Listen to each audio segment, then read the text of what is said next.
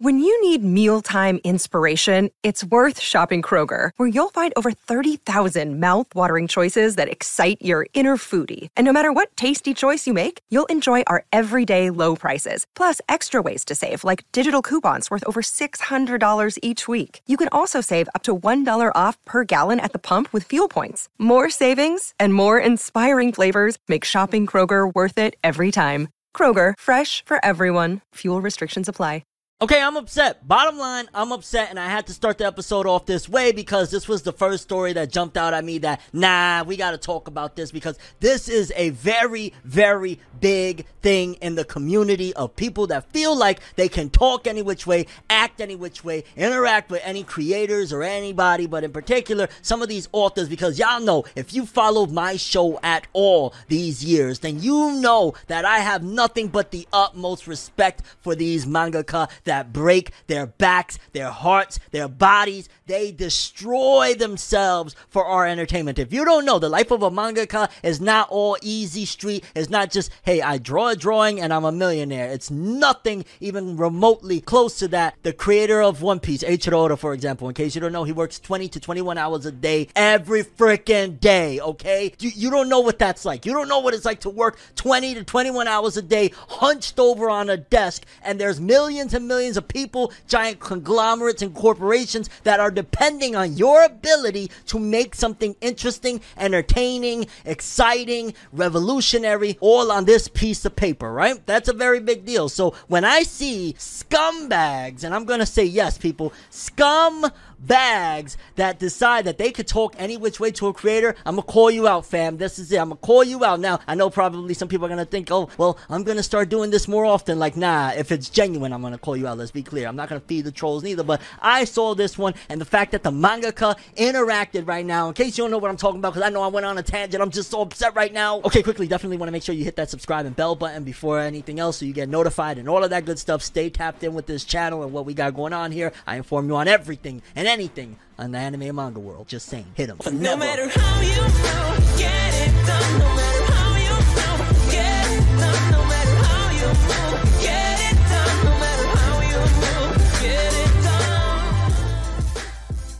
On Twitter a few days ago, the author of Hajime no Ippo was disrespected immensely by Hunter Hunter fans. And it's not just like, oh, somebody with a Hunter Hunter AV. What they said in particular was outright disrespectful. Because I'm sure, yeah, people are excited. Togashi's coming back, Hunter Hunter. I'm extremely excited. I'm ecstatic. Right now, I ain't gonna lie. This is what's making the anime and manga scene kind of exciting for me right now. The fact that Togashi is returning, this is like a, a god of the pen. You know what I'm saying? So I get being excited, absolutely. But when you become a scumbag and decide to disrespect another author because you're excited or you love an author, nah, fam, that's clown shoes. That's clown stuff. And we gotta call it out because right here, what happened is as follows. Some dude that, while his username is above one average, we're gonna say you're definitely below, below average. You're the bottom of the barrel, like average looks down at you and laughs, okay? And you're probably like, yo, Fanev, you're being a little cruel. Like, what did he do? Well, he decided to, on May 30th at 1.59 a.m., according to where I was when I took the screenshot, Takashi is better than you in a reply to a unrelated post that the author of Hajime no Ippo, George Morikawa, was writing. Like, George Morikawa, you know, he's very active on Twitter. He loves to write about different things. Sometimes I'll be popping into his sessions that he'll have like a Twitter space or whatever. Like, he's a really awesome dude. Like, h- how can you not respect the man that created Hajime no Ippo? So, you know, he's minding his own business. This jackass, this dumbass decided, hey, Togashi is better than you. Togashi's a great guy, whatever. But the thing that really made me feel a certain way is because I know what it's like, right? I've been through certain situations like this where, let's just say George Morikawa reading that, what is he ideally supposed to say, right? If he responds in any other fashion other than being very extremely humble, he looks bad. If he was to tell him right now, go eat a dick, oh, well, that was uncalled for. I think he went a little excessive. If he was to tell him something like, yo, nah, I'm, I'm just as great as Togashi, or I'm better than Togashi, then of course that's absolutely disrespectful, yada yada. So he is in a between a rock and a hard place. Like right now, somebody commented on my channel, for example, like X, Y, and Z creator is better than. Automatically, it's gonna make me think like, damn. So if I respond in any which way, this is how they're gonna react. If I respond that way, this is how they're gonna react. So George Morikawa's response is, I know it well. Basically having to be humble and saying, I know he's better than me. And at the end of the day, George Morikawa has been doing Hajime no Ippo pretty much longer than Togashi. He's an amazing artist. He has made and inspired so many people for so many different reasons. He's a legend too. And, you know, not to be corny and, and quote cold, you know, whatnot, but they act like two legends cannot coexist. These are two literal legends. Straight up, absolutely legends. Legendary.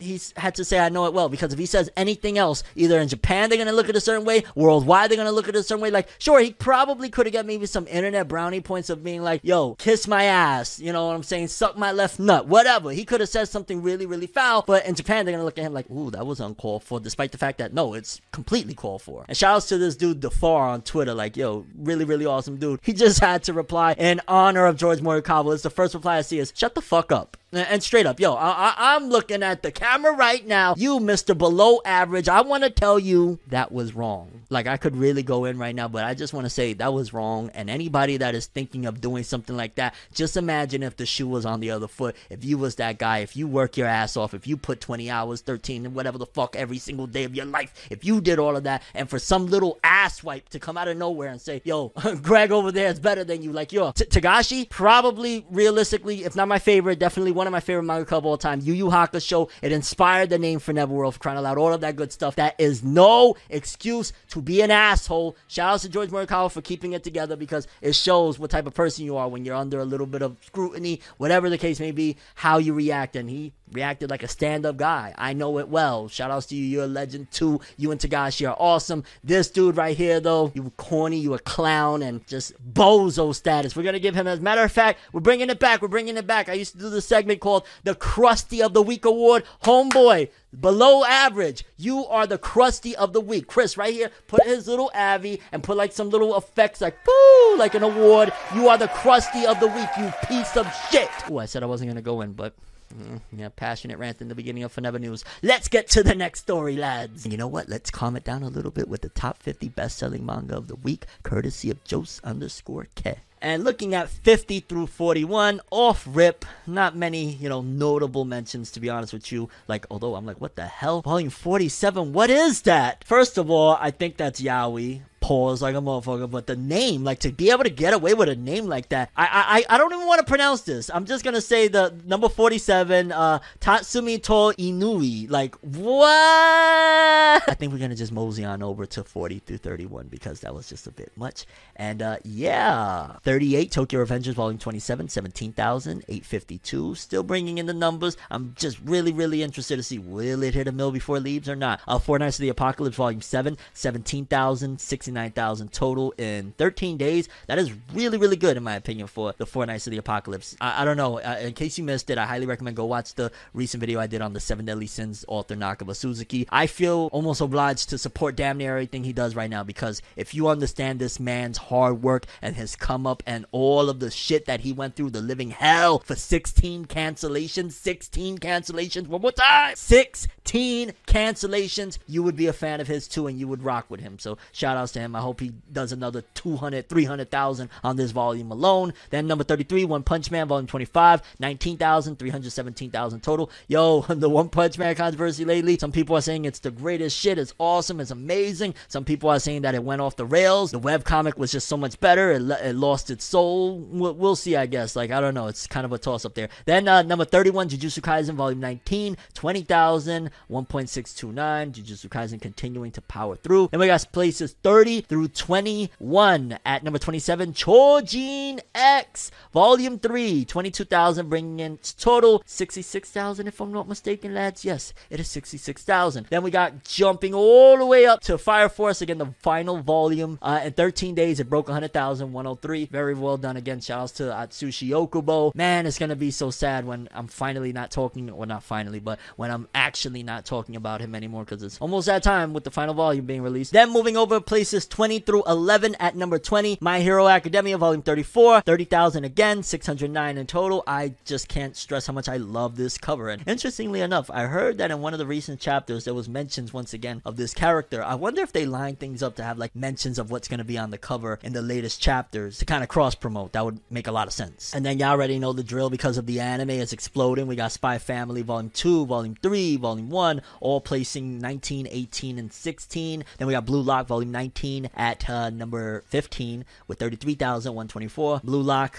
that's definitely once I get in the mojo thing because realistically, I've been saying this a lot for like months now. I'm gonna catch up. I'm gonna get into this. I'm gonna get into that. No, no, no, no, no. I'm gonna stop saying that, and y'all just gonna see because that's another sports one that I really want to get into. Like it just sounds good from what people are telling me. So yeah. Uh, then Spy Family wrapping up at number 11, Volume 4. Yet again, 39,000. That Spy Family anime is doing wonders. Then we got top 10, top 10, top 10, and just a lot more Spy Family. Well, for starters, 10 Uma Musume, which I think wasn't in number one last week, but now it's at number 10, 40,000, 172,000 total. Then we got Spy Family 9, 8, 7, 6, all Spy Family volumes. Then I am very happy to say we got a new Vinland Saga volume, volume 26. That cover looks very interesting. Uh, with almost 50,000, pretty much in total in seven days, 50,000. Man, you don't understand. I don't care what anyone says. Farm this, farm that. Fuck your farms. I can't wait for Vinland Saga to return, baby. Oh! I'm referring to the anime, of course. I don't care what it is. I need more Thorfinn. I need more of that. Whatever it was, I need more of it. Then top three, once again, Spy Family, latest volume, volume 9 with 50,000, 1.2 million. Then number two, Blue Period, volume 12, 87,000. And then number one, a very shocking twist, but I'm not mad at it. Uh, Space Brothers, volume 41, 132,000. So this week we got Space Brothers topping it, which you rarely see Space Brothers, and I don't even think I've ever seen, and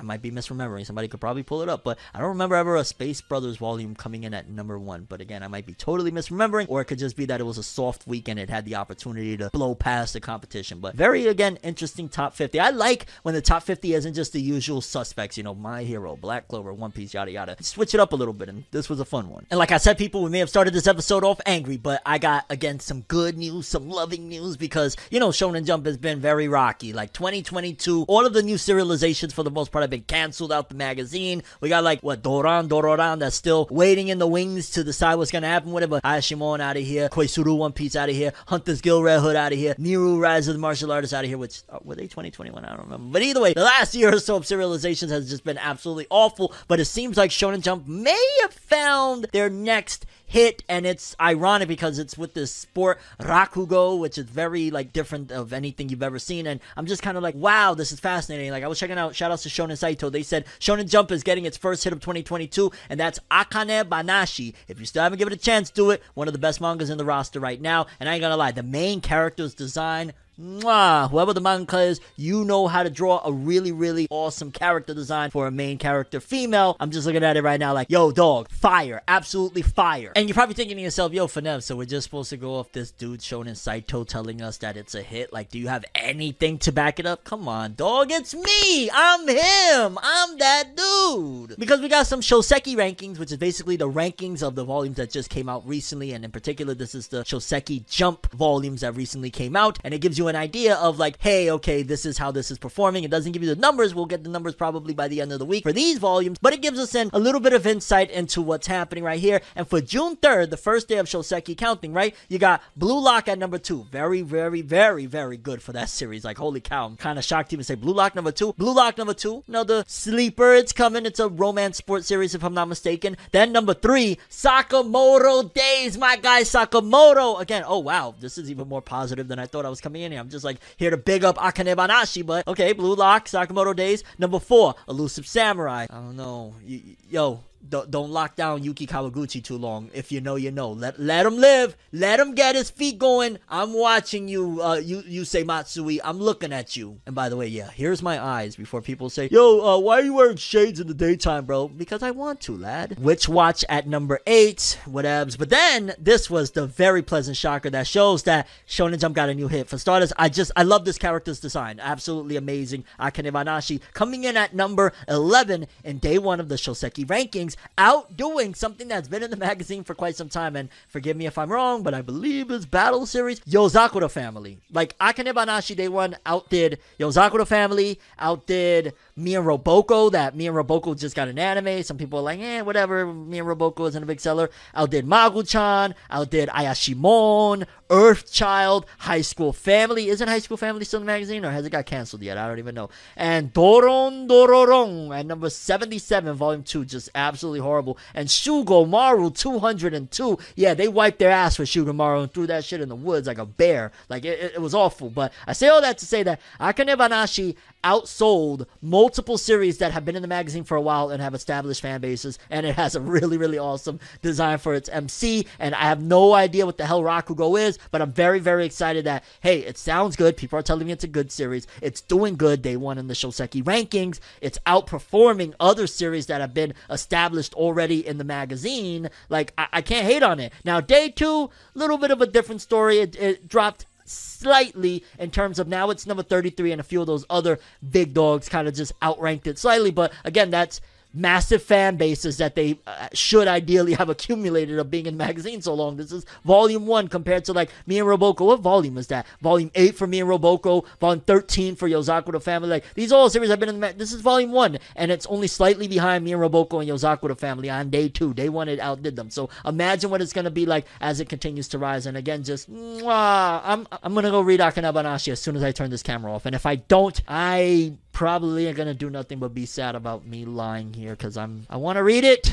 Will I read it? Find out next time on Dragon Ball FNAF. Bleach fans, I got more good news for you. Bleach fans, I got more positivity to pump through to your veins, bruh. Because y'all already know Thousand Year Blood War is coming in October. So you're probably thinking like, yo, do they got anything ready? Like, how far are they into you know production? Like, this is a big deal. Thousand Year Blood War Bleach. People been waiting ten years for this shit. What's going on, fam? Well, according to recent leaks, uh, it says here, Bleach anime voice recording has started. I believe there was some sort of leak out there that showed that like one of the cast members had like a script or something for the Thousand Blood War, which would make sense. Like, yo, dog, if we're now in June, as of the recording of this video, we're, we're a few months away July, August, September, October. We're four months away from the big anime season that we've been waiting pretty much all freaking year for, where we're gonna have Bleach, Chainsaw Man, you name it, it's gonna be there. Hell's Paradise. I don't even know how I'm gonna be able to handle this. Like, yo, I gotta ask right here, please flood my comments with letting me know how do I handle creating content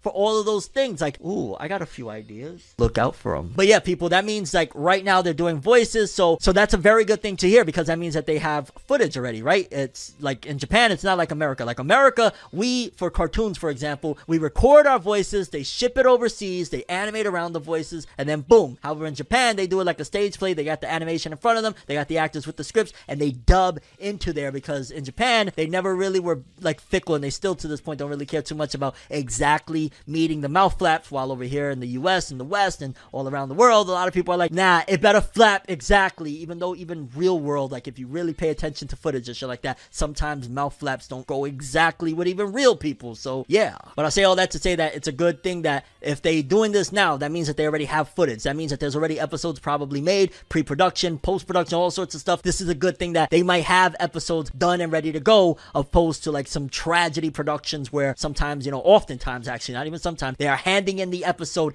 as it's supposed to air. It's like, here you go, hurry, we, we, we made it. And they're grabbing the tape and running and putting it in immediately into the TV for the world. Like, uh, oftentimes that's the reality for big anime production. If they're doing this, then it's safe to say that Bleach is going to meet our expectations quality wise. So I'm excited for it, man. Been a long time coming. Shout out to Tite Kubo. This is the, the new era for Kubo, and whatever comes from it, I'm looking forward to it. Not to mention, like, yo, dog, he also got Burn the Witch waiting in the wings. I almost feel like he's gonna use Bleach as a launch pad to really blow up either a Bleach Z or Burn the Witch because he put Burn the Witch on pause for the moment, but it's a new IP, new contracts, just so many good things for Bleach, Tite Kubo, and everybody that's into this whole verse. It's kind of crazy now that I think about it. Kubo is creating his own multiverse as well, kind of like me. In case you don't know, I got the multiverse, the Foreververse, anywhere from the new podcast I created with my bros to Forever Always Wins, the gaming channel, Forever the fuck I want, to pickups and discussions videos, uh, Forever News, its separate channel We got a lot going on. So create your own universe if you want it. Then we got big news for Dragon Ball fans, in particular, if you're excited about the upcoming film, the Dragon Ball Super Superhero film that has been all over the place at this point, plastered. Well, we got a release date for the West, which is very interesting. It's gonna pretty much, uh, well, I, I got the date here, and we also got new trailers. It says here theater poster lists Dragon Ball Super superhero film opening in the US on August 19. A theater poster for Dragon Ball Super Superhero is listing that the anime film will open in the US theaters on August 19th.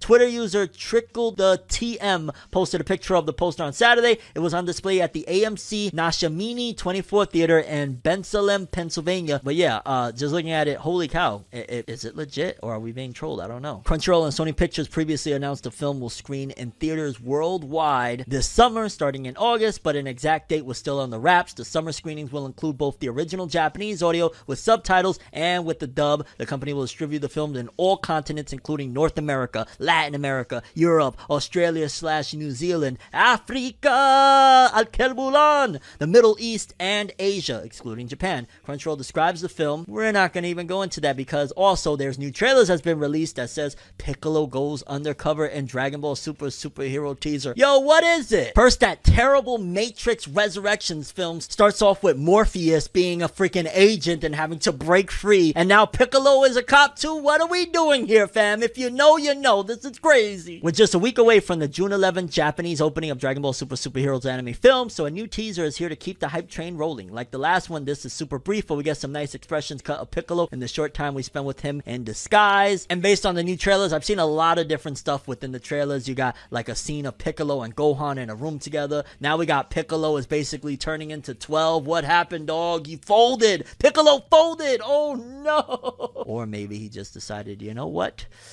I think I'm gonna do the right thing, lad. Blue or red? Blue or red? Blue or red? You decide. Yeah, people, we, we go deep. If you know, you know. I'm gonna keep on saying it. It is what it is. It's like there's two different shows as you're watching this right now. My Hero Academia fans, in case you don't know, they said a while ago, like, yo, no more movies. World Heroes Mission, that's gonna be the end. Then all of a sudden they were like, ah, scratch that. There was a leak. 10 years, 10 movies. A movie every freaking year. And then this summer they announced, like, oh, no, no movies. They, they, they're not doing no movies. Then all of a sudden, like, oh, we're, we're, we're not doing movies because we're doing OVAs that just so happen to be airing in theaters. So wait a minute, you're putting some animation that is intended for theaters in theaters, but they're not movies. They're original video animation. Ching ching sugoi desu ka? Dozo yoroshiku.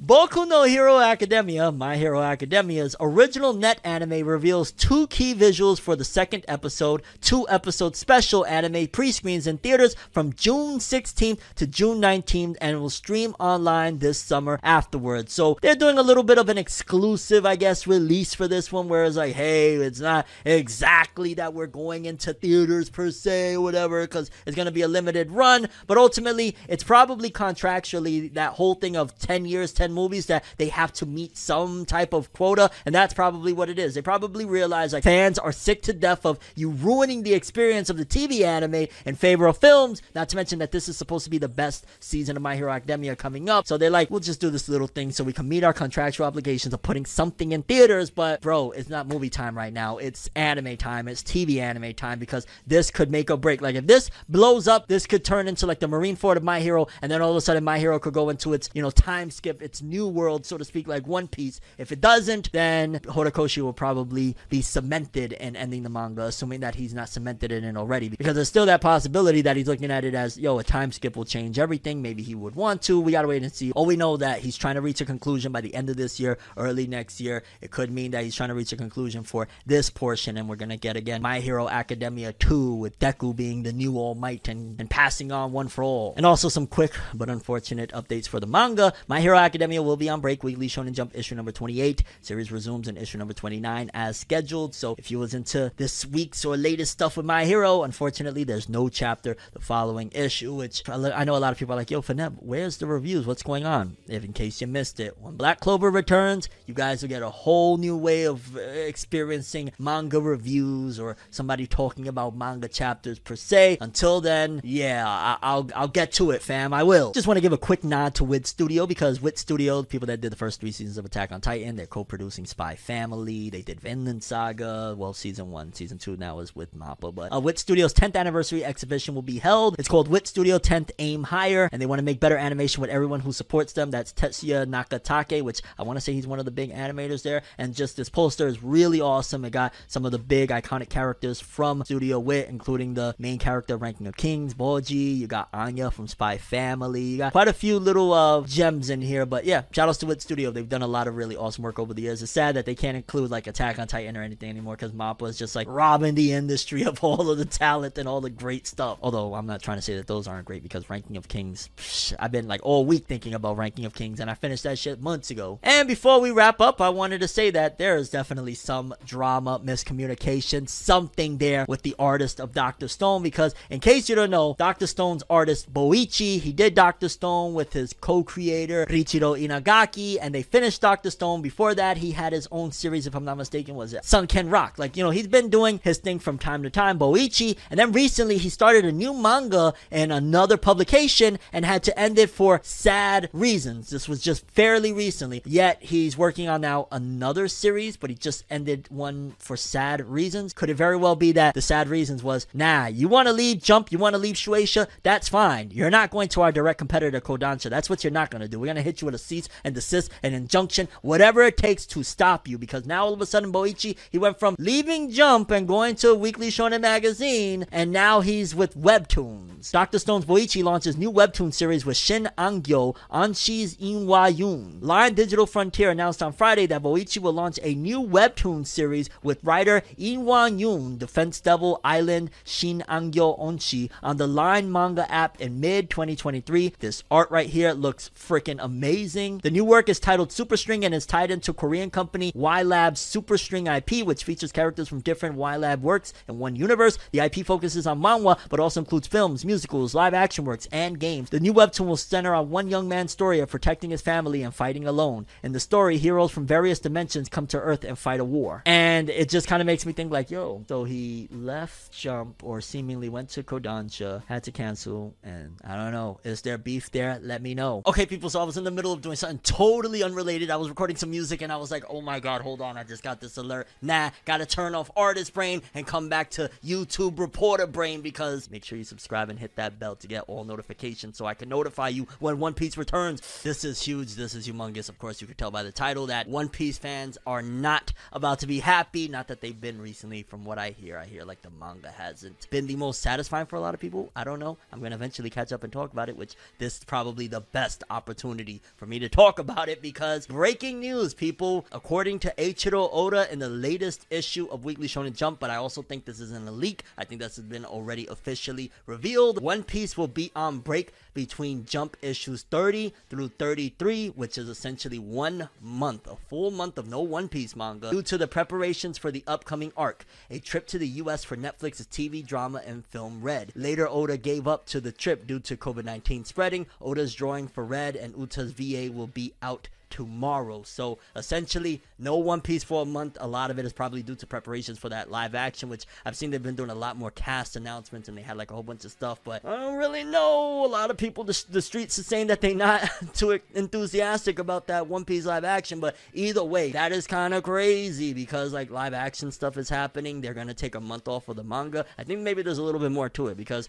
notice how Black Clover just took this three month hiatus that we're still in the middle of. Jujutsu Kaisen not that long ago had a pretty decent hiatus, and now One Piece is taking a month off. What the heck is going on in Shonen Jump? It's almost as if like the freaking magazine and the publishing company is burning or some shit. Like honestly, since I've been doing this, besides when series are going into their final arc, like Bleach and Naruto, in particular Bleach, I remember there was like a few months off that Kubo took. For the most part, manga rarely take long stretches of breaks because it pretty much breaks the routine that the readers have and will cost readers. So it's going to be very interesting to see how Oda brings everyone back in with the next chapter back. I'd imagine it's not that difficult for an IP as big as One Piece, considering the fact that all you need is like one huge viral moment for people to be like, oh my god, One Piece is back. Like, you know, the very next chapter he shows, and all of a sudden, boom, look at Sabo or boom, or whatever the heck's going on in the manga right now. That'll be a way to get people to come in. But yeah, a huge, huge breaking story as of right now. One Piece going on a full month break from issues 30 through 33. And I, I just feel like that's such a dirty trade off. Like, really? For the, for, for the live action? Like, yo, I'm cool with Film Red, Oda working on Film Red and all that stuff. Absolutely and stuff. But for the live action, I think maybe the best thing out of all of this is that Oda gets the break. That's what I'm happy for. That Oda is getting a nice month break. I mean, he's to be working on stuff on Film Red, but it's probably more so just going to be a nice break for Oda. And he deserves it. This dude goes freaking heavy and hardcore with this stuff. But yeah, One Piece fans, I am dying to know how y'all feeling right now, considering like I'm not caught up, so I can't really say like, is this a good time for Oda to go, you know, with One Piece for a month off? Is this terrible? Like things aren't going right as it is, and what is Oda doing? How do you feel about this? Do you feel like it also makes it feel more endgame, like the fact that hey, we're having a you know big break like this, which is damn near unheard of with One Piece. You know, Oda will take a week. Sometimes it'll be golden week, so it'll be two, but a full month with no One Piece. Things is about to get spicy as we move forward into this next generation of Shonen Jump, and I'm looking forward to experiencing it with all of you guys. Berserk is returning, dog. What? Definitely hit that subscribe and that bell so you don't miss out because I'm gonna update you guys as soon as it comes out. I thought this would never happen. I thought we would never see the day. I thought it was donezo. I thought it was kapoots for the Berserk series, but fam, what this is about to do between the fandom is about to be split, I'm sure, between everybody going crazy, happy, sad, uh, in between, like this is about to be absolutely nuts because, yo, dog, what just happened? One Piece is going on a month break, Black Clover went on a three month break, and Berserk is returning, people, but Nani Sore? In case you don't know, I want to say a year two around this time, maybe it was like May of 2021, that we found out that we lost the late great Kentaro Miura, the author of the legendary, iconic, godlike, one of the greatest pieces of literature out there, Berserk. It's a freaking amazing series. You know, it's one of the greatest out there. And we lost the author. Um, you know, he was dealing with health issues for a long time. I believe it was due to his heart. Terrible situation. And a lot of us thought, you know, it might be over. They released that final chapter that he was working on, and you know, there was tears all around. But uh, according to this big announcement, seemingly Berserk is returning. It says here Berserk by Kentaro Miura will resume in the upcoming Young Animal issue 13 out 2022, June 24th. And art will be by Studio Gaga. Those are the people that pretty much were doing the art for the, I, I want to say it was the other series that Kentaro Miura was working on. They were pretty much like in charge of all of that stuff. They were getting down his art style and whatnot. And then the supervisor will be Koji Mori. He's a mangaka. And from the next issue, they'll be focusing on first publishing six chapters until the end of the Fantasia arc slash Elf Island chapter. After this, they'll be starting a new arc. This is absolutely freaking nuts, dog. Berserk is actually coming back. I gotta, I have to absolutely ask. It would not be me if I didn't ask you guys right now. How do you feel about this? Do you think that this is the smart move? Do you think they should have just left it alone because now we don't have like there's a valid point that's going to be had of maybe they should have just left it alone because Kentaro Miura is not around. Now, granted, I'm sure Kentaro Miura, because he was dealing with these health issues for a while and because this was his life's work, you know, he worked on this manga for however many years 30 years, something crazy. You know, he was going for a very long time 40 years, something wild. I don't even remember. It was like in the 80s, I think Berserk started. And I'm sure he would have left a blueprint behind, but is that enough? Considering the fact that, like, you know, for example, not that they're the same by any means, but like Dragon Ball, a lot of people say that Dragon Ball Super because it's really just Toriyama handing in drafts from time to time that it's not the greatest thing in the world and people don't like it. The same could happen with Berserk. So I'm definitely very interested in you guys' opinions on this. Are you for it? Yay, nay? You think they're going to be able to get it down? Honestly, I'm going to walk into it expecting exactly what to expect of. Hey, the art style isn't going to be exactly the same. Hey, you're going to see noticeable differences. It's not going to be like Kentaro Miura. Like Kentaro Miura is gone. Like, you know, the creator of Berserk has passed away now. So don't expect to get exactly Berserk. But if they can at the very least nail it, if we know for sure that Kentaro Miura left behind this blueprint that they're now producing, I'm gonna try my best to be open minded simply because I do want to see it end. I do want to see a proper conclusion where either somebody gets their revenge, something like we need answers. It's been a long time and it's so freaking bizarre to me that literally yesterday I was thinking to myself, I wonder if Berserk is ever gonna end, man. So it's really over. You know, I was literally having this thought to myself, and then boom, asking you shall receive June 24th, Berserk returning with Studio Gaga at the helm alongside Koji Mori, this mangaka. I don't, I don't even know. A, a part of me feels excited, a part of me is worried. We gotta wait and see. We gotta start off, get the negativity out the way first, so we could prosper with the rest of this video because we got a lot of huge insane news, but in particular some negativity. Now, in case you ain't hear about it, it was a few days ago that it was announced that One Piece's manga will be going on a break. It will be going on a massive break for the series, considering the fact that usually at most it's one week, two weeks, or whatnot. But this one announced that it's going on a full month's break after I want to say, if not next chapter, the following chapter. For many different reasons, they kind of added a whole bunch of different things. Like first it was so Oda could do something, but then he didn't want to go because of COVID. So it was a million reasons why ultimately they announced this thing. But I personally think for starters that potentially there's some marketing games behind it of, hey, uh, what would happen if we was to take One Piece and make it a monthly manga? Now I know a lot of people are like, oh, why would they ever do that? Because it makes it more impactful. Just imagine with One Piece right now, One Piece manga pretty much trends every freaking week whenever a chapter drops. Now imagine you take that fandom that is hungry so badly every freaking week for a manga and they make it a monthly event. Once a month, you get to nerd out for 40 to 50 pages of One Piece. That would be a big deal. Now, is that going to happen? Who the hell knows? Not something that's been hinted or whatnot, but definitely feels like there's some games being played. But then we got this big announcement that is like, oh God, it's finally that day. Naysayers have been saying it's not going to happen, but yeah, One Piece is ending. One Piece is ending, people. Holy cow. Never thought I'd freaking see the day, but I'm here to tell you guys that Eiichiro Oda's manga's days are officially numbered. One Piece manga confirms entrance into the final act. Earlier this week, the official One Piece Twitter account revealed that Eiichiro Oda's epic tale will be taking a one month break from June 27th to July 25th. Today, the account confirmed that One Piece will be sailing into its final act when it returns. Oda created a poster for the announcement with the words to the final chapter on it, and it's a silhouette of Luffy putting on the straw hat with some red text under it. And it says back in August 2020, in an interview with Japanese mega band Arashi, Oda revealed One Piece had only four or five years left, with the finale solidified. In September 2021, an advertisement for the series quoted Oda saying that the story is in its final stage. Earlier this week, Oda stated that he needed four weeks to steady his breath as he works on the final act of the One Piece voyage. And off rip, you gotta look at it like, yo, uh, what? Like, I'm gonna ask you off rip, how many years do you think we got left now? Now that that's been solidified, considering it's been four or five more years for like at least eight or nine years, how many more years do you think we're gonna have left with this? I'm gonna say right here, I think there's a possibility that it could be done in three. And I know you're probably thinking like, Fanev, you bugging out? You, no, no, no, no, no, no. You gotta stop this right now. Well, for starters, honestly, let's think about it. Like Wano just wrapped up, right? So boom, we got Wano out the way.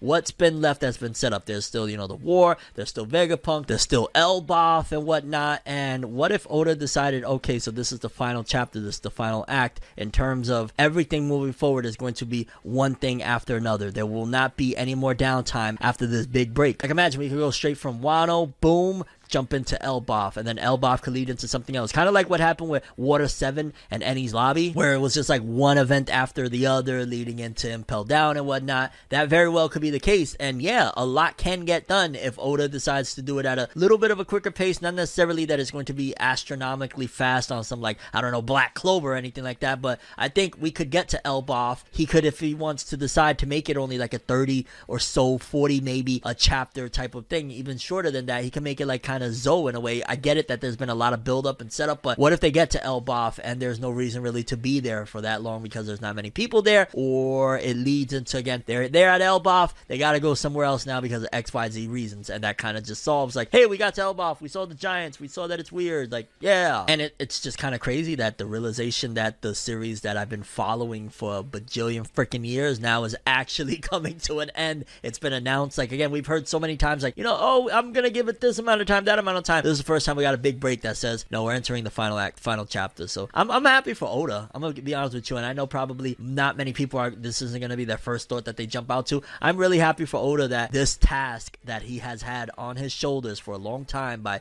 all of the higher ups from Shueisha, Shonen Jump, etc., etc., of making One Piece is almost coming to an end. His journey of working and enslaving himself damn near for this story is finally, you know, counting down to the ending. And thank God Oda Oda deserves as a human being to be happy and live a normal life. So I'm happy for Oda. I'm happy that the fans are gonna potentially see conclusion rather sooner than later. And in general, I'm really excited to get most of the answers. I don't think we'll get all the answers. I'm gonna be honest with you. I think there's going to be a few at the very least plot threads that are gonna be left around there for two piece or one piece and a half, whatever it's going to be, the inevitable Luffy's son or grandchild or whatever. That's going to need legs to kind of grow into its own thing. And how do you do that? You leave a few plot threads that maybe they are not the most important. Maybe it's like we see Vegapunk, but we really don't dive into him as much as people would like because it's going to get full on addressed in a sequel that is going to happen because there's just too much freaking money in it. But again, I'm curious do you think that One Piece is going to be here for three more years, four more years, five more years? Also, would you be cool with it going monthly if it did, as long as it's still going to keep on, like, it's going to end in three months, but it's just more impactful now? And do you think that's going to help out the series? Like, what's your whole stance on it? Then, something that I wanted to address because I find it to be a very big deal, not just for anime and manga, but people in general, because one of the big things of why I kind of was just like, man, Anime Expo, I don't know what the heck is going on over there, is because for the longest time they're talking about, like, yo, you need to be vaccinated, blah, blah, blah. Not that I'm anti vax or pro vax, I'm just saying that it's just been one thing after another because now we got this big information that Anime Expo 2022 no longer requires proof of COVID 19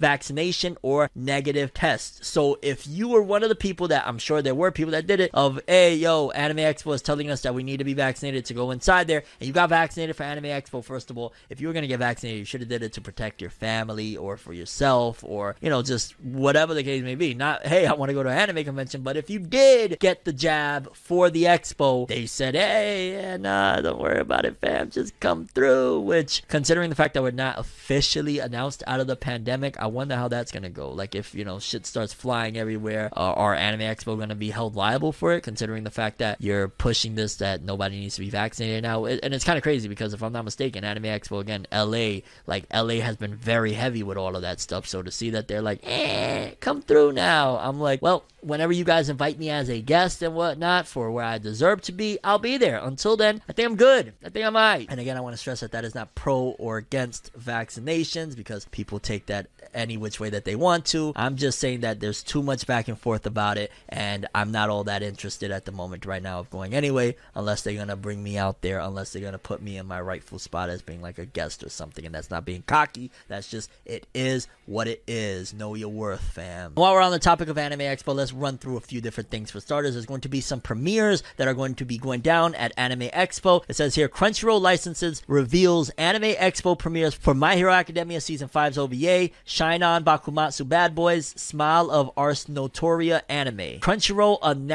on Tuesday that it has licensed the following anime and will premiere them at this year's Anime Expo event. Several anime will have world premieres debuting before the Japanese release. The newly licensed anime and their premiere dates at Anime Expo include My Hero Season 5's OVAs, which that's the one that we talked about that it's pretty much like damn near movies because they're putting them in theaters over there. So they'll be in theaters over there in Japan, but if you want to see it over here, it'll be at Anime Expo. And I keep it a buck with you. I'm not enthusiastic about it. I don't really care because it's first of all attached to it's the season five OVAs, and I ain't gonna lie, I'm sour with the season five. Just it is what it is. I, I I'm so disappointed with what they did with season five. Let's just go to season six already, please. Then, like I said, Shine On Bakumatsu Bad Boys, Smile of Ars Notoria, and then one that I know a lot of you guys, or a couple that I know a lot of you guys are gonna be excited about is apparently they're doing a big premiere of Classroom of the Elite season two, July 3rd, and the first episode of Blue Lock will also premiere July 2nd over there as well, and that's pretty freaking awesome. Honestly, it's like if I was going for Anime Expo, I guess I, I probably Blue Lock would be the one that I would really want to go see. I mean, the My Hero OVAs, you know, give or take, maybe it'd be fun to watch with some friends or whatever, but they're OVAs, and you know, even the movies, half the time, you know, you don't know what you're gonna get, but OVAs is like, eh. And one more thing regarding Anime Expo, apparently Chainsaw Man's anime panel has been announced for Anime Expo by Crunchyroll on July 4th. Now, let me calm down because I'm not gonna lie. When I first heard that, I was like, oh my god, let's go!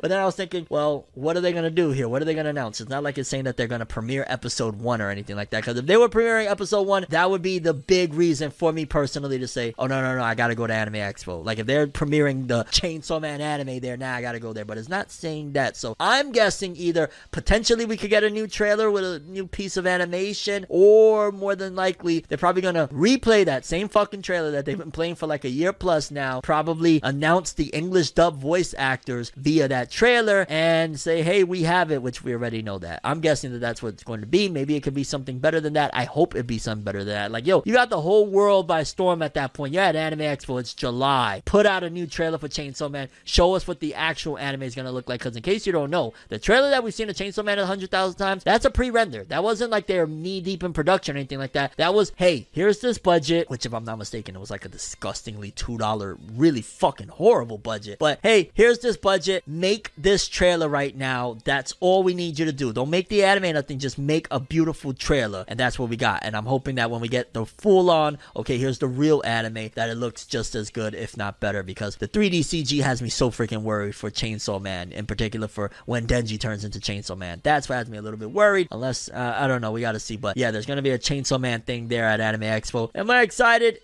Considering it's not talking about anything new, and if it's a trailer or something, or if it's like dub announcements, like dog, I could catch that at the crib. But what am I gonna go all the way over there for that? Like, if I'm gonna go to LA, I'm gonna go, which I am gonna be in LA soon. I'm gonna go for like big and important reasons to me. Not that that's not important uh, in general, because to some people that is important to them. For me, either it's like, yo, you're gonna fly me out for, or I'm gonna go out there as a guest, or I got other business to handle that I'll be over there for anyways. So, you know what I'm saying? So it is what it is. So yeah, just to pin the whole anime expo, the announcements and stuff like that. Like, yeah. Then it's been a good minute since I heard of these creators and what they've been up to. In case you don't know, matter of fact, let me tell you something. Whenever people ask me to recommend an anime that like anybody could watch or something like that, for whatever reason, this one is the one that immediately pops in my mind. Now, mind you, I might change my answer because some people are gonna be like, really? Uh, but it's always the one that pops into my mind because one, I love the manga. The manga's godlike, and two, the anime was a really dope experience, despite the fact that it didn't finish the story and it went into a little bit of filler. But I really loved it, and I'm talking about Dead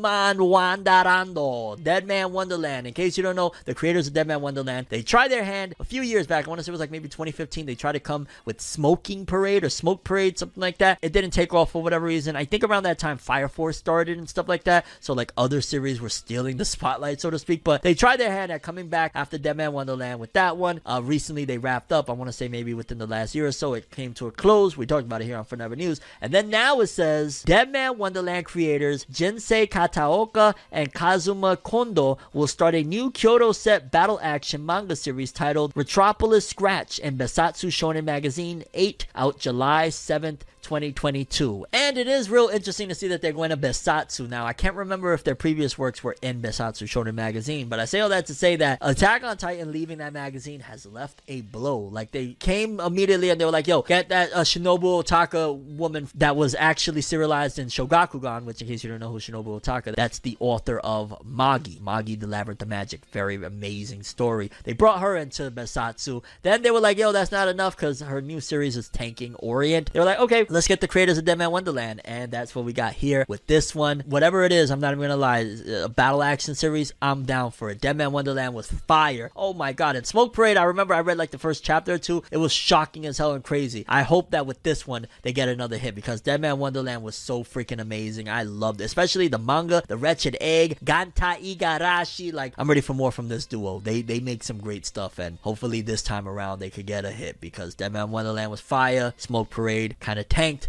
Let's see what happens here. And in some more good news, because you know it was a little bit of doom and gloom in One Piece, we got a little more updates on One Piece film Red, and I'm not even gonna lie, I'm mad excited for this film now. Like of everything out there, like I actually started warming up to Dragon Ball Super Superhero. This isn't to you know appease anybody. Y'all know I stand on my shit when I stand on it. I'm, I'm not a fan of 3D or whatnot, but there's something about me understanding where they're taking the Dragon Ball franchise moving forward that I'm not too against anymore. Maybe in a different video I'll talk about it, but the reason I brought that up is because it's between that and One Piece Film Red of like the films coming out that I'd be excited for, and I'm way more still excited for Film Red. But here we got a new trailer, and it says here One Piece Film Red anime reveals trailer, cast, theme song, Uta Project, and a poster by Oda. A live stream event for the upcoming One Piece Film Red anime revealed on Wednesday. A new trailer, two cast members, film's theme song, artist, the Uta Project, and a new poster visual drawn by creator Eiichiro Oda. And I loved how, because I checked out the trailer, in the trailer it was fire to see that Luffy already knew knew about Uta. He he was like, oh yeah, that's because this is Shanks' daughter, and the whole crowd went crazy. And it's like, has Luffy known this all along? Also, please, can we make Uta canon if that's the case? Come on, dog. If that's Shanks' daughter, she needs to be canon. This is important. So I really, really hope that they treat this canonical, and we could even possibly see her in the manga. Like, yes, please. And the poster that Oda drew of Shanks, Luffy, and Uta One Piece film Red A6. I'm not even gonna lie, this is freaking amazing. Like this film, I think it's gonna be better than Stampede. I'm, I don't know. I got a strong suspicion that they recognize that some fans weren't big fans of Stampede. I like Stampede, but um, I'm, I'm hoping that this really takes it back to Film Z. Film Z was the best One Piece film thus far. I want more of that feel, and it could be, especially got Shanks involved. And also, once again, I gotta stress, Shanks better be in this movie more than like five minute cameos once in a blue. Like I really want, if that's Shanks' daughter, this is film red Shanks, baby. We, he better be like mad relevant, not just hey, I'm here. And also, based on some leaks that have come out, little trailers and whatnot, Luffy and Shanks' daughter were apparently childhood friends. And there's a little clip right here, a little picture I see of Luffy, and I think this is from trailer as a child next to Uta as a child. So Luffy's known about her for a long time. Again, this needs to be canon. Like unless this is a fever dream, a dream sequence film or something like that, please, this is this is awesome. It would also explain a few things of the relationship between Luffy and Shanks as well, considering like if Shanks has a daughter, like yeah. Although I guess you'd argue why he never mentioned his daughter if all this time, like clearly this has been added after the fact, but still a cool idea, and I'm, I'm, here for it. I can't wait for this next One Piece movie. Let's throw this one in the rumor pile. We got actually two that we're gonna throw in the rumor pile. This one is probably more substantial than the other one, but it says here Trigun is getting a new anime adaptation. An official announcement and more info will be coming very soon. And I saw this post had like 11,000 likes. Now, granted, it could very well be well 11 at the time I saw this. Uh, it could very well be that hey, um, you know, it just uh, uh, some guy named Chris said this. you know what I'm saying like some guy named Chris on the internet decided Trigun's getting a new anime, or it could actually be that this is just like these leakers that get this information. And I'm gonna be honest with you, like I would be a hypocrite to say that hey, I don't want it to return. The old anime is fine, considering the fact that I would love a Yu Yu Hakusho anime, and Yu Yu Hakusho's anime is also fine. But Trigun, I don't know. I guess I'm gonna have to wait and see if they do it right. Also, is it based off source material or was Trigun an anime original? Because if it's based off source material, then this means that we could get a f- more faithful adaptation. I'd imagine. Because I don't know. I don't think Trigun adapted whatever it did. Back in the days, they weren't concerned about we gotta adapt all the source material. They would just like make an anime that's gonna make money and move on to the next shit. Like you might not even get a season two. So again, keep this one with a grain of salt for now. But Trigun anime with today's animation doesn't sound that bad either. Like I love Trigun. Like I, I have somewhere I had to take it apart because it started to get messed up. But a giant freaking Vash the Stampede statue. It's like a huge freaking statue. You've probably seen in some of my older videos a few years back. But yeah, I rock with Trigun. So we'll see what happens. If this is good, it'll be great because Trigun itself was freaking awesome. Although I don't know, man, they could botch it at the same time. Hopefully, it's not like, like one of those Netflix things like JoJo's Bizarre Adventure fans. We're still waiting for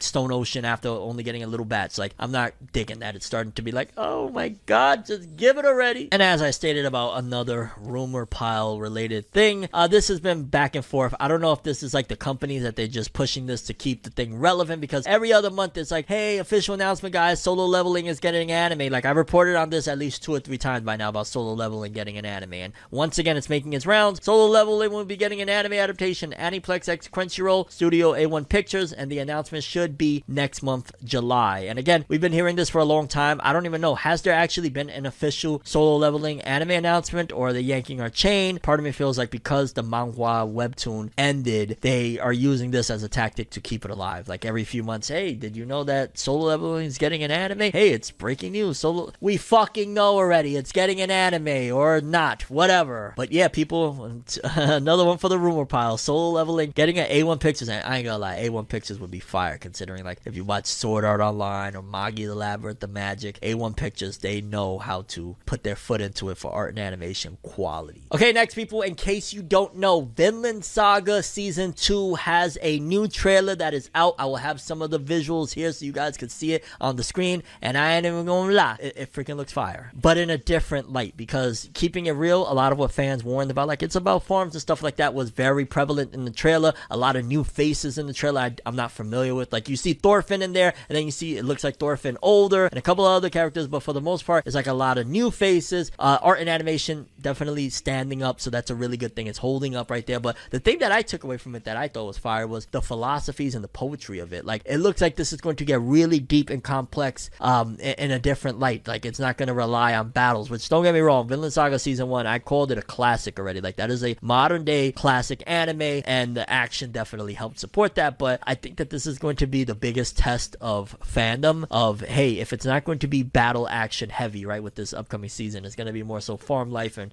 really just Thorfinn understanding himself and who he is and what he wants to be. Uh, I think it could still be great. I'm not gonna be holding against it. Like you better have more action. Like Oscar and everything that went down in season one was more than enough for me to say, okay, we're going in a different direction. Let's see where it goes. I, I love Vinland Saga, and I think that they're gonna get it done. And I'm just so glad that Studio Mappa, based off this trailer, it looks like they're not shitting it around. It looks like they're really giving it the works that Vinland Saga deserves because season one, oh my god. Okay, people, let's close off this episode with the weekly Shonen Magazine author comments courtesy of Jose underscore Ke. Starting off with George Morikawa from Hajime no Ippo. He said, I listened as my friend got up on a soapbox. Interesting. I wonder if he was talking about me with me defending him last time. Nah. These author comments are written way beforehand. There's no way in hell, but um, cool beans. Then we got the new manga Kanan Sama by Nonko. I've dreamed about writing something in this comment box since I was a child, but I have no idea what to talk about now that I am here. That's weird. Like, why? Why a lot of these authors now say that? Even in Weekly Shonen Jump, I wonder if there's something behind it, like a marketing reason of, hey, we don't want to get typecast as the author that swings this way on the political spectrum or thinks this way. So until we find out what your fan base is, you got no comments could very well be the case. It could be that they're not necessarily being held back on what to say, but it's like, hey, how about you shut the hell up until we figure out where your fandom lies? Then we got Negi Haruba, author of uh, Ranger Reject. Um, what the hell? HKJKL as written for me by my daughter. Oh, okay, that, that's cute. I'm not even gonna lie. Like, I don't know, you probably can't see it right now, but over here I got a picture that my daughter drew right over here on the wall. Then we got Nakaba Suzuki, author of Four Knights of the Apocalypse, Seven Deadly Sin. Every so often I buy mini cars I find interesting. My collection is building up little by little. Okay, you flexing on him with that. You buying a, a car collection? We see you, fam. We know you got the bag and we respect it. Ken Wakui, author of Tokyo Revengers. I just now started playing Pokemon Go. It makes walking so much fun. I think I'm gonna try that because like I go on walks and shit like that. That would be so fun to like, yo, look, it's a, a Bulbasaur. Personally, I prefer Charmander though. I'm just saying. Kei Urana, author of the new breakout hit for Weekly Shonen Magazine, Gachi Akuta. I spend my days constantly saying to myself, who's the one that came up with this pain in the ass character design? Oh, it was me. That reminds me of Masashi Kishimoto when he was sick of drawing Naruto with the goggles very early on at that and switched to like Naruto with the headband and Naruto. Like, do what you gotta do, fam. Hiro Mashima, author of Fairy Tail and Eden Zero. I beat Haruyukite Retrotica. The trick and imagery were top notch, beating video games. It never stops with this man. Manga, movies, all legend. And we're gonna wrap this bad boy up with Yoshitoki Oima from To Your Eternity. I will go to Costco at least once, even if it kills me. Did they give you the bag to say that, or like what's going on here? How would you feel if I told you right now that a very important animator is complaining that his heart is gonna give out? How would you feel if I told you this is how dire and critical it's getting with these animators, regardless of position at that? Because you would think, like, yo, okay, maybe it's the lower tier ones that they're grinding and they're not used to the grind, they don't understand it. What if I told you that somebody that is kind of closer to the top is also going through that same situation that we've been talking about time and time again of these animators that are being damn near enslaved in creating animation for us over there in Japan, whether it be Studio Mappa whatever the case may be. Like this right here, you're gonna be like, again, but but even worse this time, this is really freaking bad. Y'all know we've talked about it. We've seen the director of the Attack on Titan anime with like literally giant chunks of bags hanging under his eyes from being so damn tired of the work ethic that they have over there. That is, I, I, I feel kind of dirty calling it work ethic because it's literally like damn near personal enslavement. Because at the end of the day, absolutely, none of these people are at gunpoint like, yo, you better draw this shit, right? But ultimately, this is their dreams, and these companies are giving them this opportunity. So they're going really hard, but it's like, yo, fam, you gotta be considerate. You have to be like, yo, hey, do you wanna do this? Hey, do you not wanna do this? Hey, how can I help you when it comes to your employees? You cannot be doing this to them. Recently came across a post that honestly almost damn near broke my heart. When I read it, I couldn't even believe it. It's by an animator known as Ryu Nakayama, and you're probably thinking, okay, uh, who is he? What has he worked on? Well, based on his bio, it says he's the animation director for Chainsaw Man.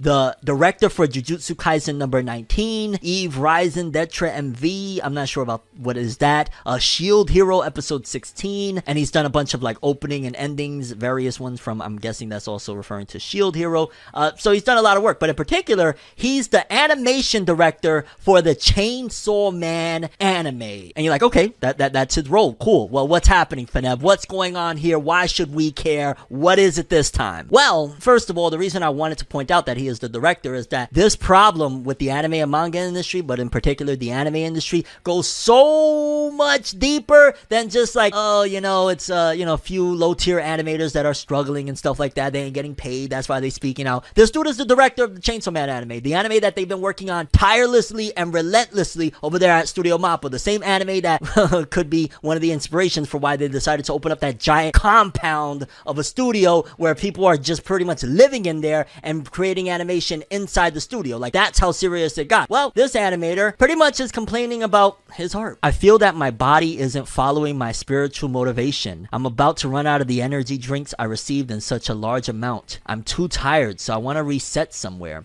And somebody replied to him about that, and he said, The game is important. If you don't do it, your heart will die. Like, dog, if you're talking about basically, hey, if I don't relax, if I don't get something rest, if I don't stop what I'm doing right now, my heart's going to die. That is beyond ridiculously bad. This should not be going on. If he's complaining on a public platform, like at the very least, you can say, okay, if he's complaining on a public platform, and a lot of these animators are constantly complaining on a, a public platform, ultimately, this is where the company should take a look like, hmm, maybe we should give him a break. Hmm, maybe we should give him a super duper raise and uh, cut a few hours off just so that he could get, you know, back on track and stuff like that. And we could really show him that we love and care and appreciate what he's doing, animating, you know, being the director for Chainsaw Man anime, the probably what might be the biggest anime of the last, I don't know how many years now once it launches. Like, I mean, on one hand, I'm sure there's going to be a few people that are going to be like, oh, well, this is good news that at the very least we know that they're working relentlessly, right? But that that's disgusting because I've seen some people that will throw that argument, like with the Attack on Titan director when he came out and he had those giant bags under his eyes and was complaining about how exhausted he was and everything. People, oh, you know, this and that, hey, at least we're getting good animation stuff. No, because God forbid if something happens to this gentleman, I'm not sure how old he is, whatnot, but if something happens to this gentleman to the point that he's pumping energy drinks just to stay alive and saying that his heart will die if he doesn't get arrested and shit like that. No, no, no, no, no, no, no, no. We're not gonna do that BS of excusing it, blah blah blah, in the sake of capitalism. Like, don't get me wrong. It's not like I'm anti-capitalist or anti the establishment per se, but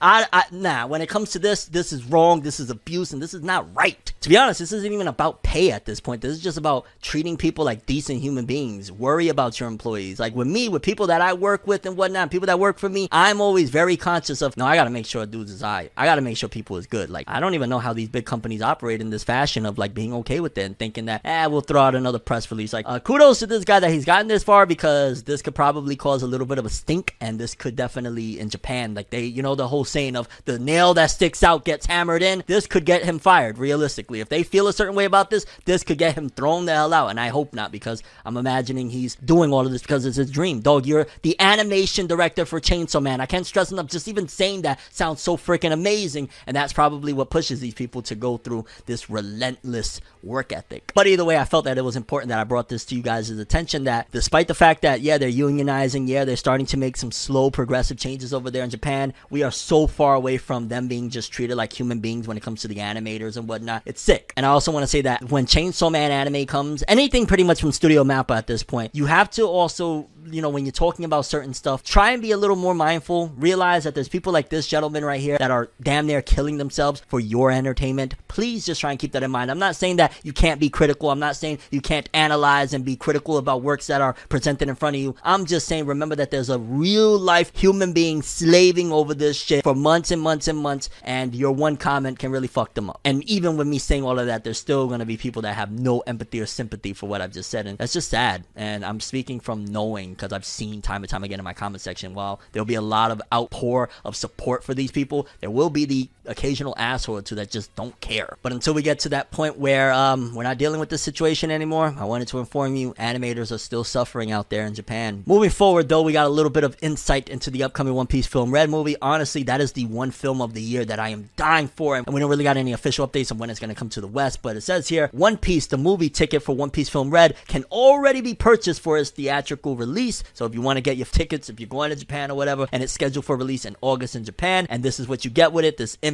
of, I want to say again, that's supposedly Shanks' daughter, that's Luffy, that's Shanks. It's really, really dope. And it's honestly, they figured out a way to, yet again, when it comes to One Piece, push another film with Shanks. Like just showing Shanks, even though God knows how much we're really going to see, it's really, really dope. And also, it's interesting. Japan is like, okay, boom, we're going to put out One Piece in Japan in August. And then, if I'm not mistaken, we just spoke about it in the last episode of Forever News, they're going to put out Dragon Ball Super's movie in the West uh, in August. So they're going to have like a double dip. And I'm guessing this is probably an experiment on their behalf of, well, what happens if we put out a film simultaneously? We got one rocking in Japan, one rocking in the West at the same time. But yeah, really, really dope image. I can't wait for this one. I've said it many times. This is the one that I'm excited for. This is the Toei animation movie that I'm really looking forward to, even though, yo, Toei, I've been wild in 2022. I don't know. Toei did, came into this year like, we want violence, lad. We want all the smoke, mate. And if I'm being honest with you, I don't want none of the smoke, dog. Like, you could keep that shit. I quit smoking ages ago, fam. That shit is, ugh.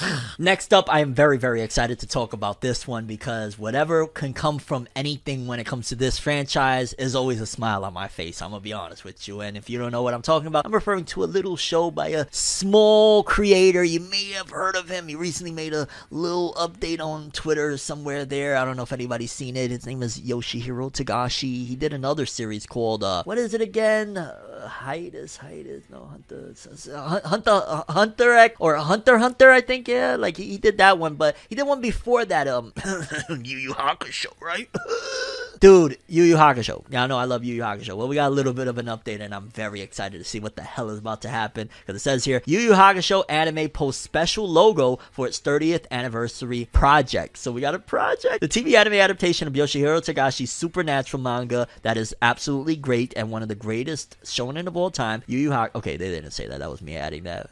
You know, I, I do what I do. Uh, Yu Yu Hakusho started airing in Japan in October 1992 to celebrate its 30th anniversary. The anime's official Twitter posted a special logo featuring the protagonist Yusuke Urameshi. According to the post, a memorial illustration will also be revealed at 6 JST and 2 PT on June 10th. And the logo is just like of Yusuke with a 30 in back of it. And it says, produced by Studio Pierrot, the TV anime was aired for 112 episodes from October 1992 to January 95. And during the airing period, the two feature films were released in summers of 93 and 94. Yu Yu Hakusho the movie and the Poltergeist Report. Its stage play adaptation were performed in 2019 and 2020, and a live action drama adaptation has been in the works for streaming on Netflix in December 2023. On the occasion of its 25th anniversary in 2018, two new anime episodes, Two Shot and All or Nothing, were produced to be included in the TV anime's fourth Blu-ray box. Stay tuned to see what will be coming with its 30th anniversary project. And then we got this image right here, an anime key visual. And please, for the love of God, please, 30th anniversary, bring back Yu Yu Hakusho, remake it with today's art and animation the highest possible, like hands down, especially in the era we're in now. If there was ever a time, whoever's watching this, trust me, if there was ever a time that could make a freaking breakout, oh my god, this is the hugest thing in the world anime, is a Yu Yu Hakusho remake. The same way they did Hunter Hunter and what they did for Hunter Hunter. For the love of God, please. For the love of God, please bring back Yu Yu Hakusho. Do a remake and have Togashi just, yo, come on, man. Do what Toriyama does. He gets a napkin, he starts writing some shit on there, hands it over, and they make 130 episodes of an anime. Please, for the love of God, do that. Like Yu Yu Hakusho fans, like myself, I will buy the box sets. I will buy the Blu-rays. I will buy the 4Ks. I will go to the movies. I will buy the plush, whatever it takes. I love this series. Yusuke Urameshi, Hiei, Kurama, and Kuwabara. If you don't know about Yu Yu Hakusho, and I didn't sell you with my enthusiasm right here, get the fuck out of my video.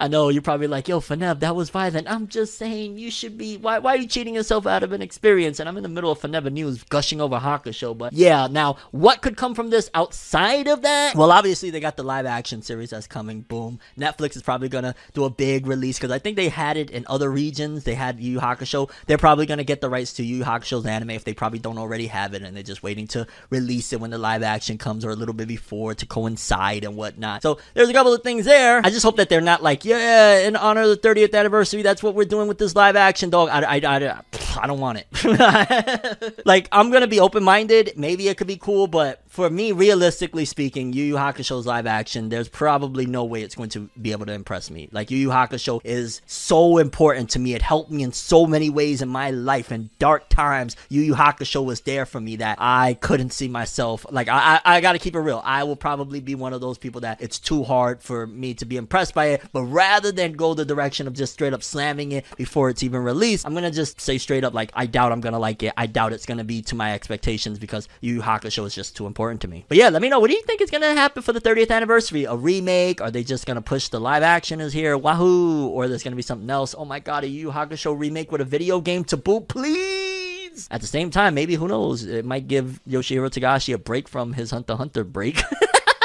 and he could come back and write some more Hakusho, like a movie or something after the fact, or Hakusho Z, where he writes on a napkin a few ideas and they have a monthly Hakusho manga where Yusuke is just shitting on all the next gen characters. Okay, I'm, I'm gonna relax now. We're moving on because now we got the weekly Shonen Magazine author comments, courtesy of Jose underscore Ke, and we're gonna start off with, for whatever reason, the art on this one looked really interesting, and I don't know if this is a new work, and it's Kanan Sama by Nonko. Hello, I'm Nonko. I'll repay the kindness of allowing me to dirty this fine magazine with my presence with the best art possible before being thrown out. Jeez, holy shit. Yo, talking about being canceled off rip. Like, I don't know if this author is trying to just be funny and edgy, but that was amazing. Okay, Nonko, you caught my interest. I got you. Then we got Ken Wakui from Tokyo Revengers. My oldest son is hooked on Nyanko Daisenso, while my second son is hooked on Yokai Watch Puni Puni. Yeah, I like the the, the, the Poo-Tang too. No. Shout outs to Ken Wakui, Tokyo Red. That's so dope, though. Former gangster, turned mangaka, and seemingly awesome parent. Cool shit. By the way, people, in case you ain't subscribed and hit that bell, now would be a good time to do so. I'm just saying, though. Then we got Hiro Mashima, author of Eden Zero. Now that I've had more opportunities to use them recently, I've realized Twitter spaces are a great way to have fun with others who are on them. And in case you don't know, and I'll try to link it in the description below, Hiro Mashima opened up his own YouTube channel. So he's on spaces on Twitter. He's opening up YouTube channels. Praise this man! Writing video games, multiple mangas, working on anime adaptations. This is why I created the Faneververse that you should be subscribed to everything there. Fanev always wins. My podcast with my bros. We created a podcast and couldn't come up with a name, so we settled on this sentence being the title. Uh, yeah, that's legit the name of our podcast. Faneva the FI1. I do pickups and discussions. I got the whole Faneverse. Hiro Mashima got the Mashima verse. I got the Fanevverse. Okay, the Faneververse, the the world verse, whatever you want to call it, dog.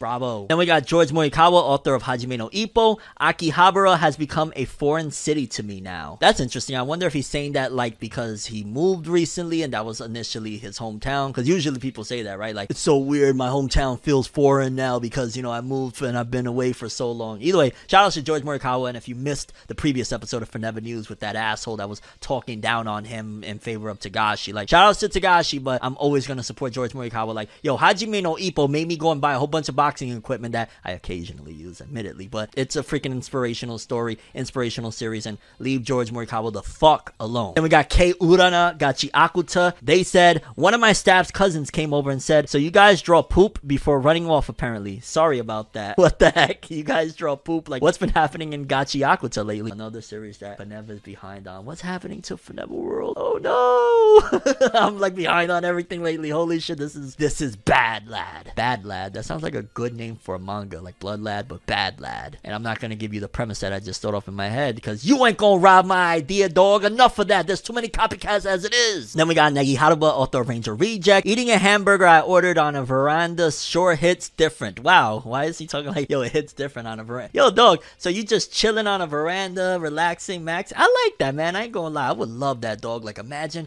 me getting a break, like a legit break, not like, hey, I'm, I'm suffering tragedy, I'm depressed, like an actual break and the algorithm gods don't destroy my livelihood. Who, who, or another career that takes me off of YouTube's algorithm. Oh, we can't talk about that stuff because then it's like, oh no. Then we got Nakaba Suzuki, author of Four Knights of the Apocalypse, Seven Deadly Sins, a true living legend, still playing Dying Light 2. That's crazy. I was playing, was it Dying Light 1 the other day with my daughter? Like craziness. Shout outs to him. We love you. We support you. We respect you. Between Nakaba Suzuki and Hiro Mashima, there will be no slander on our watch. Not on my watch! And then we're gonna close this off with Yoshitoki Oima, To Your Eternity. I have a serious cream soda addiction. I've never liked cream soda, and addiction is not good. Seek help. No, I'm just playing, but seriously, like seek help. Don't, don't don't get addicted to no soda. Like I've actually almost completely cut out soda. Like I have a soda once in a blue because like, hey, let me quench that thirst. But cutting out soda has been one of the best changes of my life. And yeah, people, those were the weekly Shonen Magazine author comments. As always, a treat. Then just quickly, I want to take a look at a little bit of sales. We're not gonna go too heavy into it, but we got the weekly Oricon for what was the last releases of manga, which were the latest My Hero volume, Mashle, and Undead Unluck. And we got the performance of them. And I'm not gonna lie, in four weeks, because pretty much now we're going to the next volumes that were released for June. These were the May volumes. None of these series did very well. There was some shorty the other day over on Twitter that was trying to tell me, you know, me, that I do this for a living every day. Oh no, you know, everything is up in manga and anime. Everyone talks about it. It's all, you know, it's all. And I look at this and I'm like, dog.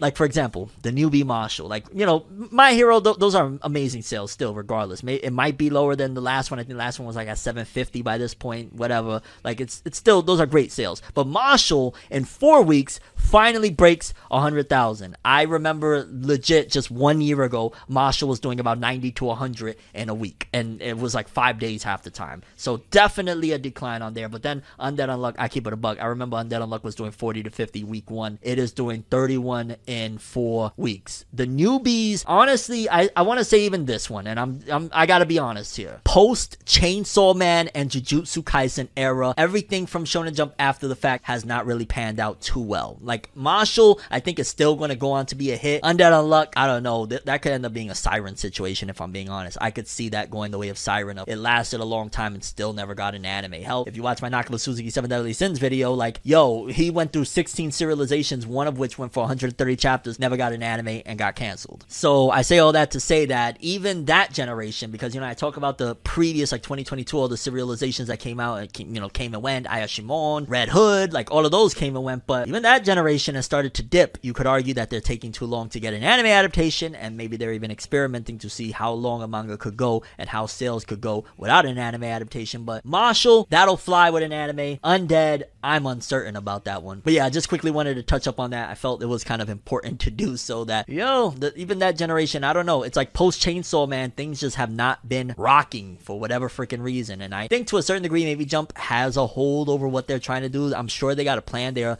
conglomerate, but mm, it's weird. Then quickly, despite all of the hibbity hoopla, we finally got a release date for the anime that I probably won't watch, just keeping it real, but it was a big Jump title for a while. Ayakashi Triangle anime scheduled for 2023. So pretty much the Ayakashi Triangle anime is coming in 2023, and it's crazy because that's been a controversial series. For starters, the, the person that created it has already had a very colorful past, but then on top of that, you know, this series that just recently got removed from the magazine, there was a controversy about some of the imagery, it was being censored in the West, then they put it in Jump Plus. Like, it's been a whole bunch of stuff going on. I think Jump is done publishing it, if I'm not mistaken. I think they actually got picked up by another publisher altogether. Yeah, now it's coming 2023. Uh, let me know. Like, I'm curious, how many Ayakashi Triangle fans are out there that are actually waiting for this one? I'm not. I'm keeping it real. Probably won't watch it, but I'm curious. And this was a story that I found really, really interesting. Apparently, Japan has set the new record for the fastest internet out there. Researchers in Japan have set a new record by achieving internet speed of 1 million gigabytes per second. The Network Research Institute at NICT reported on May 30th that they have successfully demonstrated the world's first transmission speed of 1.02 petabit per second. 1 petabit is equivalent to 1 million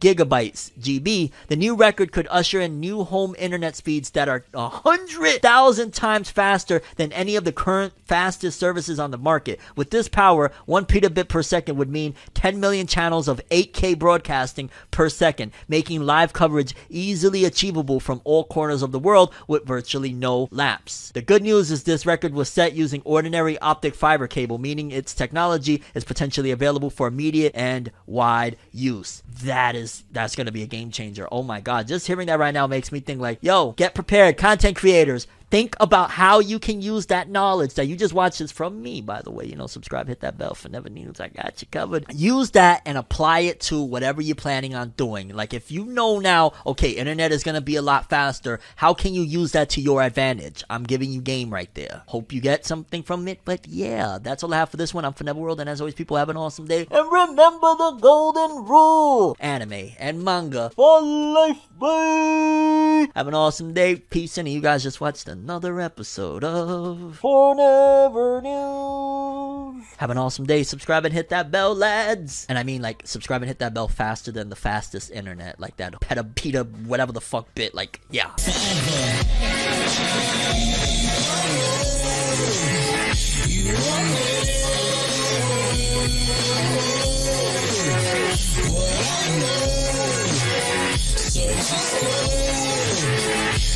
Yeah.